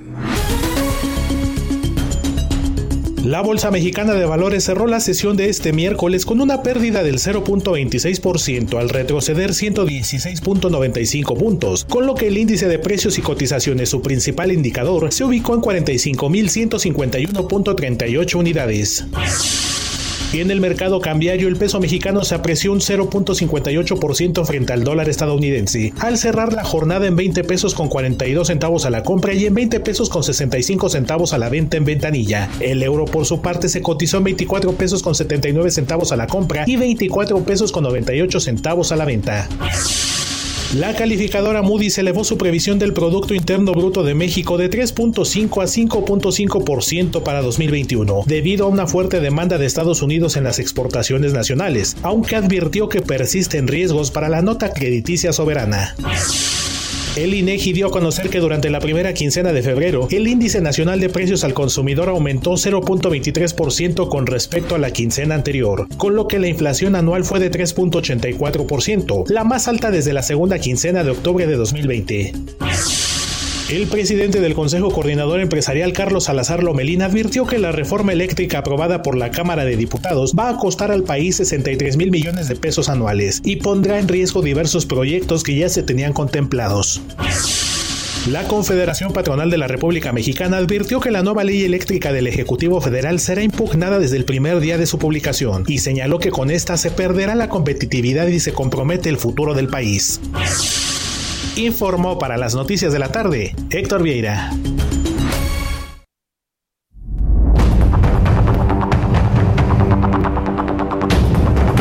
Escuchas a Jesús Martín Mendoza con las noticias de la tarde por Heraldo Radio, una estación de Heraldo Media Group. Heraldo Radio.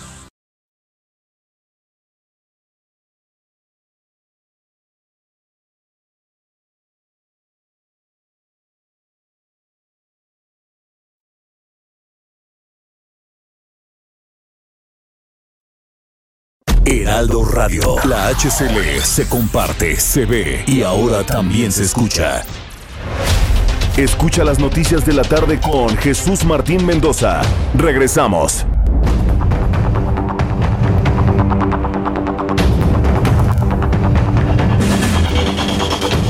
Las 7 con 30, las 7 y media, hora del centro de la República Mexicana. Me da mucho gusto saludar hoy más temprano a Roberto San Germán con toda la información deportiva. Mi querido Roberto, ¿cómo te va? Bienvenido. ¿Qué tal, mi querido Jesús Martín? Buenas tardes, buenas noches. para que el público te vea a través de YouTube con la H, que sí suena. Exactamente, saludos, saludos a todo tu, a tu gente de tus redes sociales y de tu canal de YouTube. Pues vamos a hablar, fíjate que a lo mejor mucha gente te puede decir, ¿por qué hablan de Tiger Woods?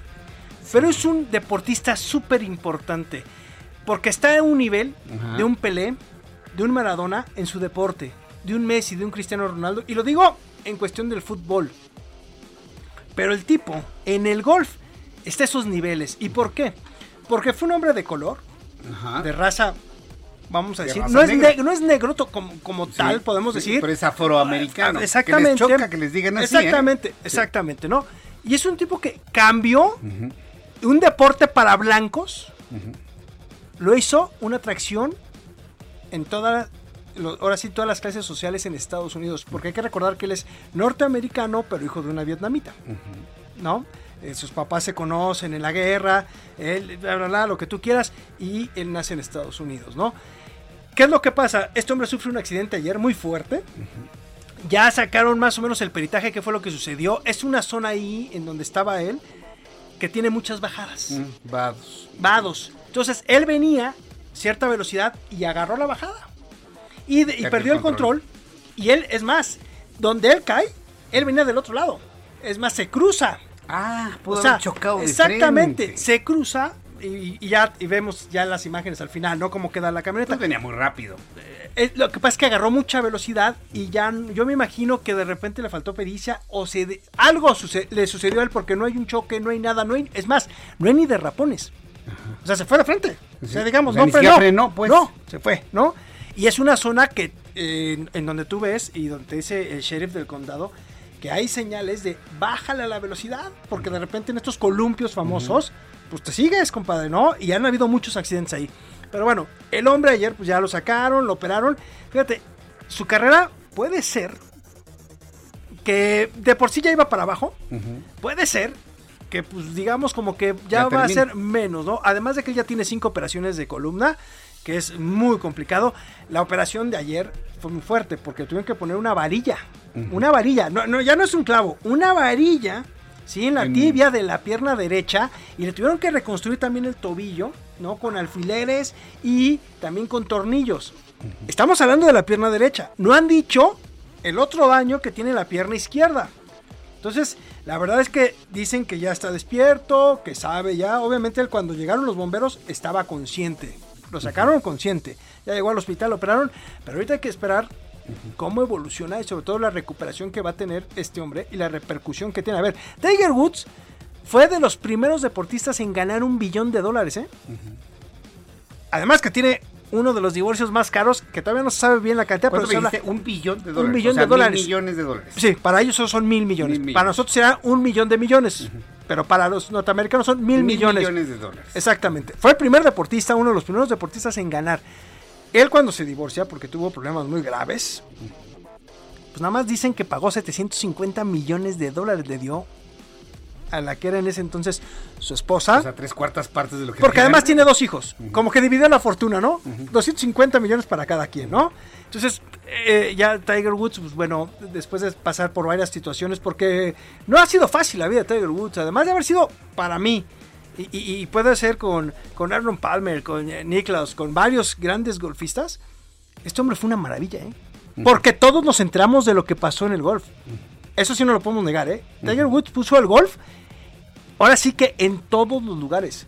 Y hoy lo vemos con esta situación y sí ha sido muy fuerte porque estamos hablando de uno de los deportistas más conocidos en el mundo. Yo te puedo decir que Tiger Woods a donde vaya lo conocen, ¿eh? A- a- aún con los escándalos que tuvo y te acuerdas cómo se le fueron sus patrocinadores. Pues No, es no, que no. eh, esta fue la situación. Hubo drogas, hubo alcohol y hubo sexo. O sea, eh, ahí dicen que tuvo 120 relaciones extramaritales. ¿120? Sí.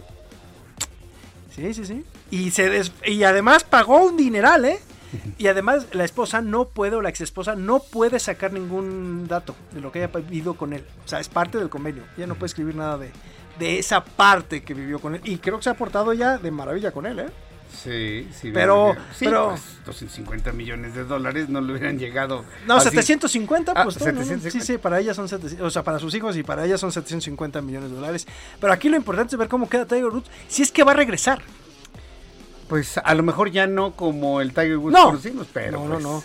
Pero te voy a decir una cosa, está vivo de milagro, ¿eh? Sí, sí lo creo, ¿eh? Sí lo creo, ¿eh? Y, y te lo digo, y la verdad es que hubiera sido una pérdida muy grande. Yo tuve la oportunidad de estar en uno de los torneos de golf que se hicieron aquí en México, del World World Championship, y tuvo Tiger Woods. O sea, tú gracias, lo- tú lo jugar. sí, gracias a Tiger se llenó ese torneo. Fue una locura ese fin de semana con Tiger Woods en un país, porque el golf no es un, a ver, en México el golf es carísimo. Eso de que lo quieren hacer para que cualquiera no es cierto, porque el green fee cuesta muchísimo en los campos de golf en México. Pero cuando vino este hombre, de todas las edades, llenaron el club de golf en donde estaban. Y fue una locura ver a ¿Qué- Tiger qué club fue ese? Es el que está aquí en donde está el, el- el- ¿cómo se llama? El, el- eh, ay, se me fue el... ¿El de Ay, eh, no, en Constituyentes. Ah, el de Constituyentes. En conscripto, en conscripto, conscripto. perdón, en, conscrip- en conscriptor, ahí, en donde estaba, en el club de golf Chapultepec. Ahí fue. Y entonces, pues la verdad es que fue una locura. de, verdad, ahí te das cuenta de la magnitud y del impacto que tiene este hombre. O sea, te lo digo, yo me sorprendí cuando vi que él solito llenó, solito él llenó, ¿eh? O sea, Tiger Woods le dijo al mundo, el golf lo puede jugar cualquiera. Exactamente, porque además era un deporte de blancos. Y cuando llega él... muy blancos. Sí, y cuando llega él, rompe ese paradigma, rompe ese estigma y lo pone al nivel del que quiera jugar. Hoy tú ya ves en el tour a muchos jugadores de color, de, cualquier... Sí, sí, sí, claro. Y es más, y ya viene su hijo. Ah, y le está pegando bien a la pelotita. Pero ahí lo traía Tiger. Pero sí, es que la verdad a lo mejor la gente no lo conoce y la magnitud de Tiger Woods es, es como para decirte, a lo mejor puede sonar muy loco, pero como lo quiso Mohamed Ali.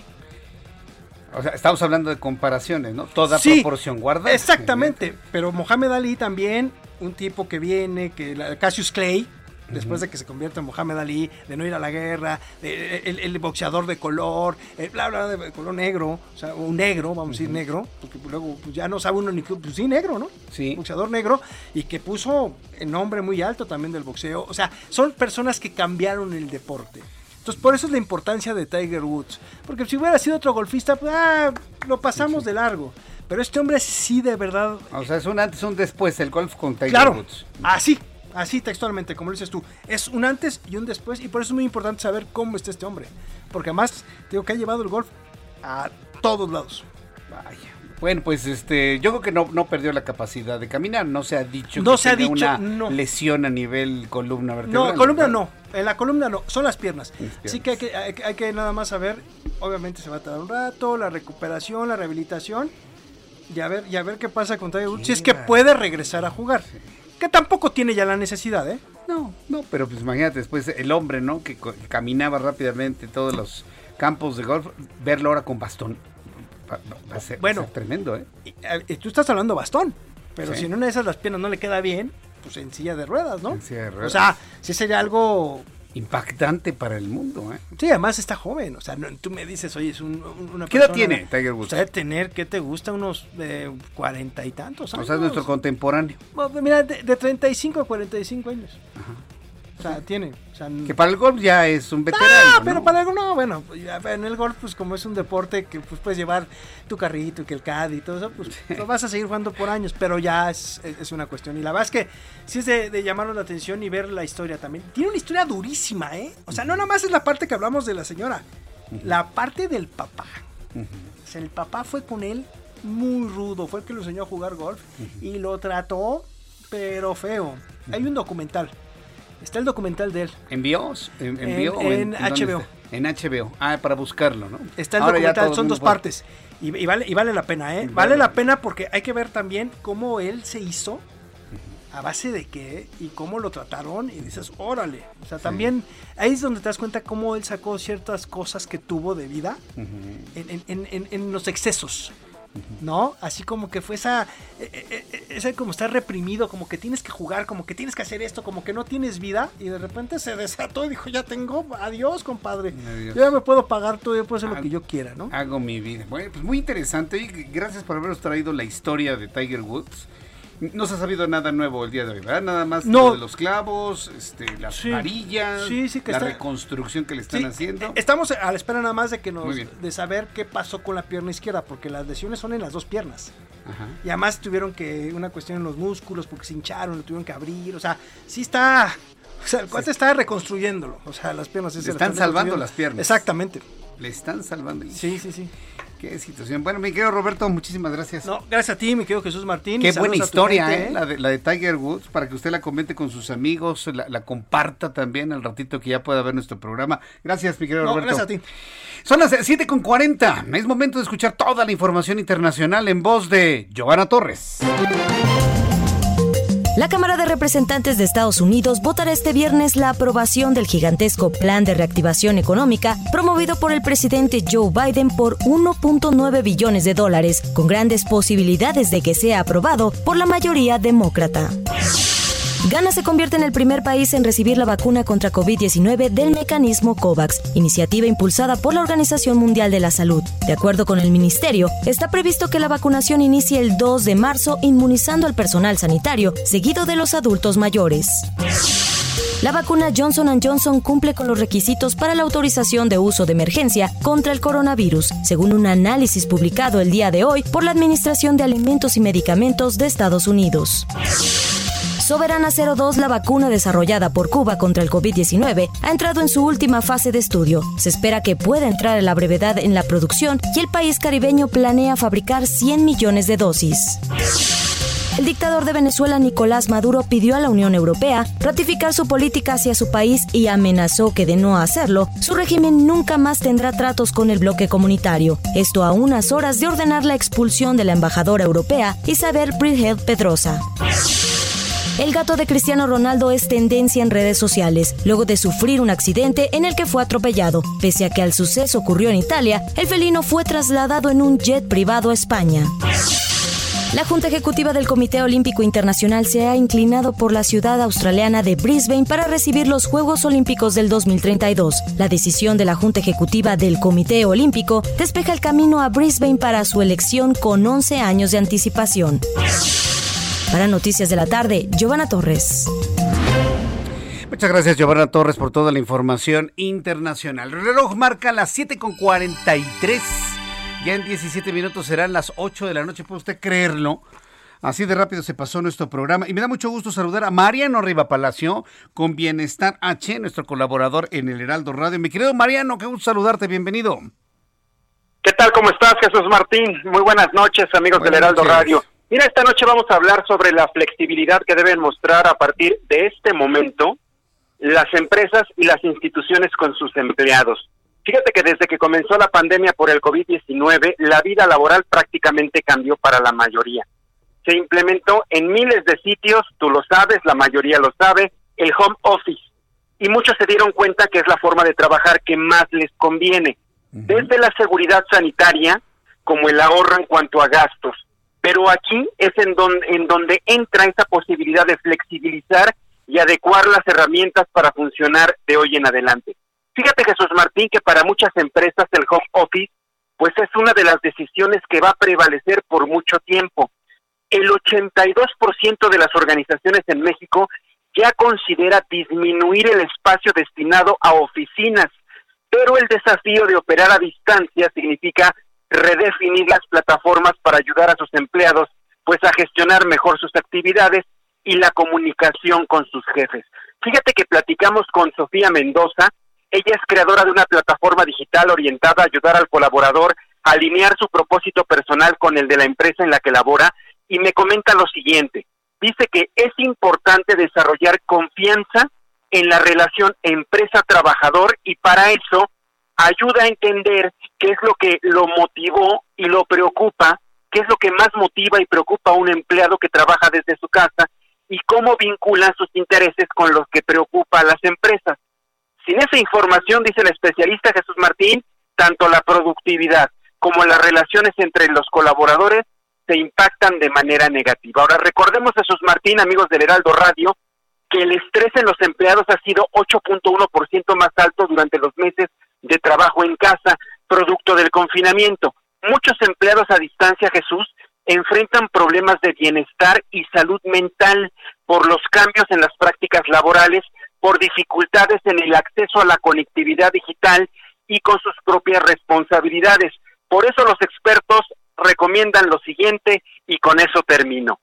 Que haya políticas, métricas y mensajes claros sobre qué se espera de los colaboradores dentro de este nuevo esquema junto con sus jefes.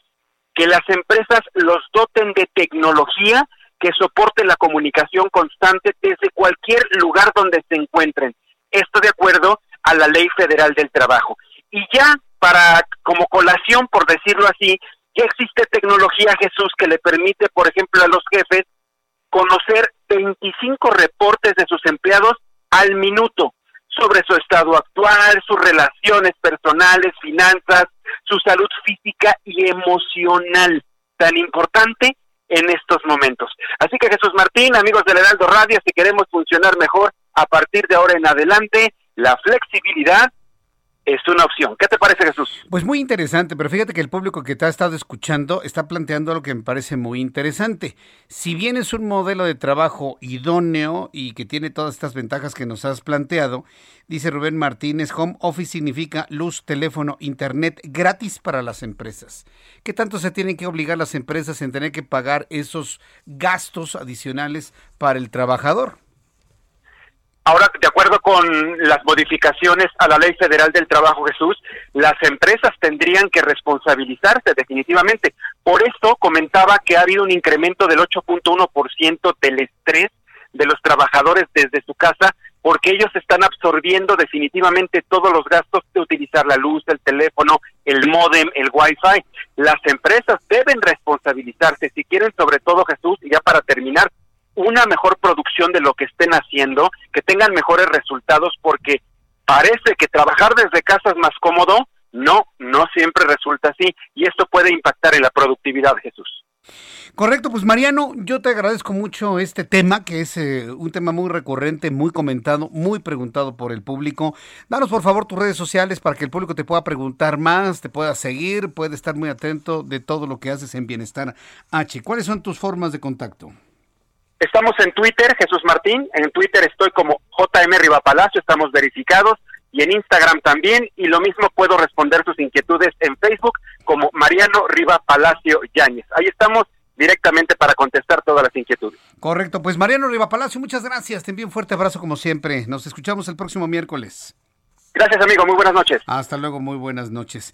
Interesantísimo el tema de Mariano Riva Palacio. Yo sí le quiero decir a las personas que tienen home office completamente, fíjese, sé de personas que tienen home office, pero además con el equipo y la conexión de la empresa y no se pueden ni separar de la pantalla ni para ir al baño. Eso ya me pareció ya una, una exageración, ¿eh? He conocido personas que dicen, no, pues es que no puedo ni separar ni tantito, ¿no? Porque si no nos registran, entonces me sancionan y me quitan sueldo. No, pues eso no se vale tampoco, ¿eh? Tampoco, pues tampoco es una esclavitud.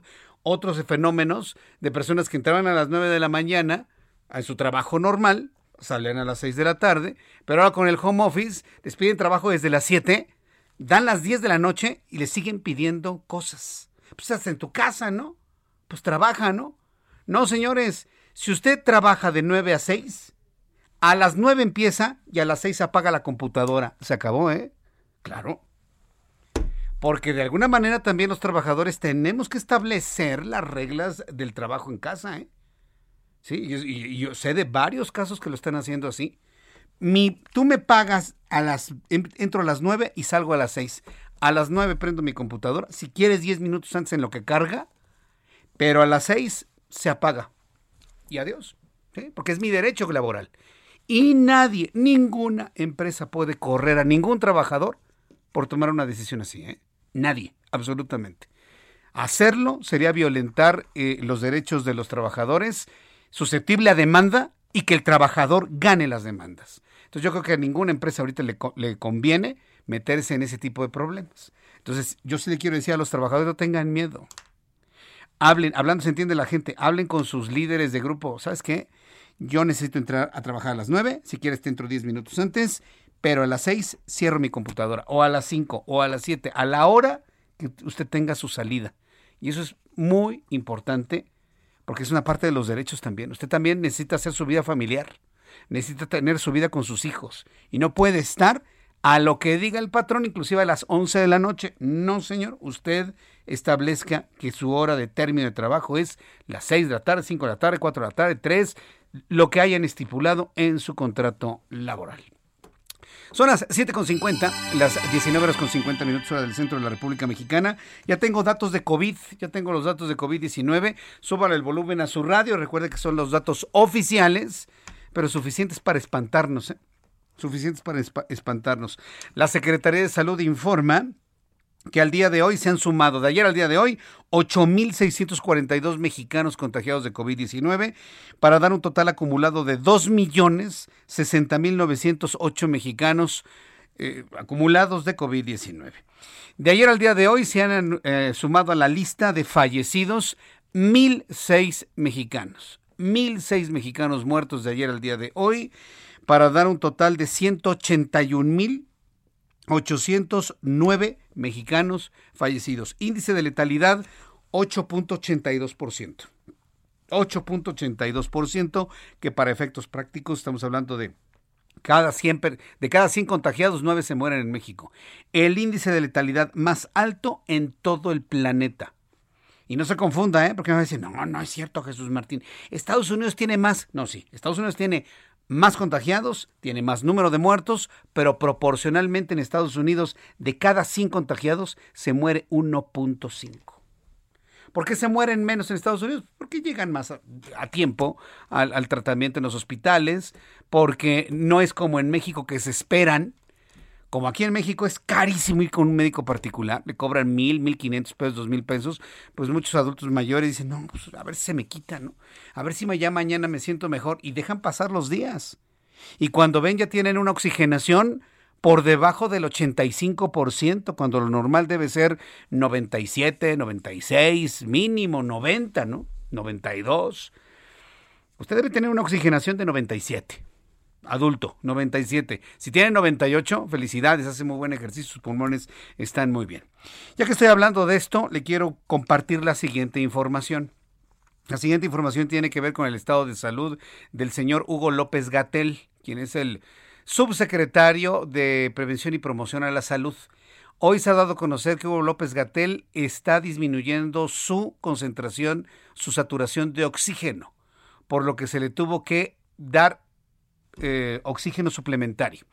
No está intubado, no está intubado, pero sí está respirando oxígeno. ¿Cómo lo está haciendo? No sabe, no se explicó si es a través de un puritan o a través de puntas. Pero necesita oxígeno suplementario para poder saturar mejor debido a una condición de baja en la saturación de oxígeno, según ha informado la propia Secretaría de Salud. Está usted informado con ese, con ese dato. Entonces, bueno, pues ya una vez conociendo ya esta información, pues estamos prácticamente en la recta final de nuestro programa del día de hoy. Solamente decirle que en los siguientes días voy a seguir informándole sobre el asunto del agua y la escasez de agua en el Valle de México. También quiero informarle que el gobierno del presidente de este país va a proponer que los recursos incautados al crimen organizado sean destinados a los créditos del Infonavit para beneficiar a miles de trabajadores de menores ingresos que quieren mejorar su hogar. Mm, eso es nada más puro petardazo, ¿no? Este político y mediático, ¿no? Por favor. Termine el trabajador pagando de su propio dinero las cosas. No, mire, el, el gobierno está regalando vacunas, ¿sí? Cuestan de los impuestos de todos los mexicanos, de quienes sí pagamos impuestos. No las está regalando de su bolsa el presidente, ni tampoco hay que aplaudirle este asunto. Un trabajador pide un crédito y termina pagándolo él con el dinero de su propio trabajo. No se vaya con la finta, ¿eh? Yo no me puedo quedar dando este tipo de noticias por favor, hay que aclararlas, ¿no? La comisionada presidenta del INAI, Blanca Lilia Ibarra, reiteró que las labores del organismo son indelegables y destacó que hacer pública y publicada la información representa un paso adelante en el proceso liberador y democratizador de todos los mexicanos. Bueno, muchas noticias que le agradezco mucho que haya escuchado aquí en el Heraldo Radio. Mañana, 2 de la tarde, a las 2 por el 10 en el Heraldo Televisión con Jesús Martín Mendoza. Y 6 de la tarde, 98.5 de FM en el Valle de México. A nombre de este gran equipo de profesionales de la información, le invito para que nos escuche y nos vea mañana. Gracias. Buenas noches. Esto fue Las Noticias de la Tarde con Jesús Martín Mendoza. Heraldo Radio. When you make decisions for your company, you look for the no-brainers. If you have a lot of mailing to do, stamps.com is the ultimate no brainer. Use the stamps.com mobile app to mail everything you need to keep your business running with up to 89% off USPS and UPS. Make the same no brainer decision as over 1 million other businesses with stamps.com. Use code PROGRAM for a special offer. That's stamps.com code PROGRAM.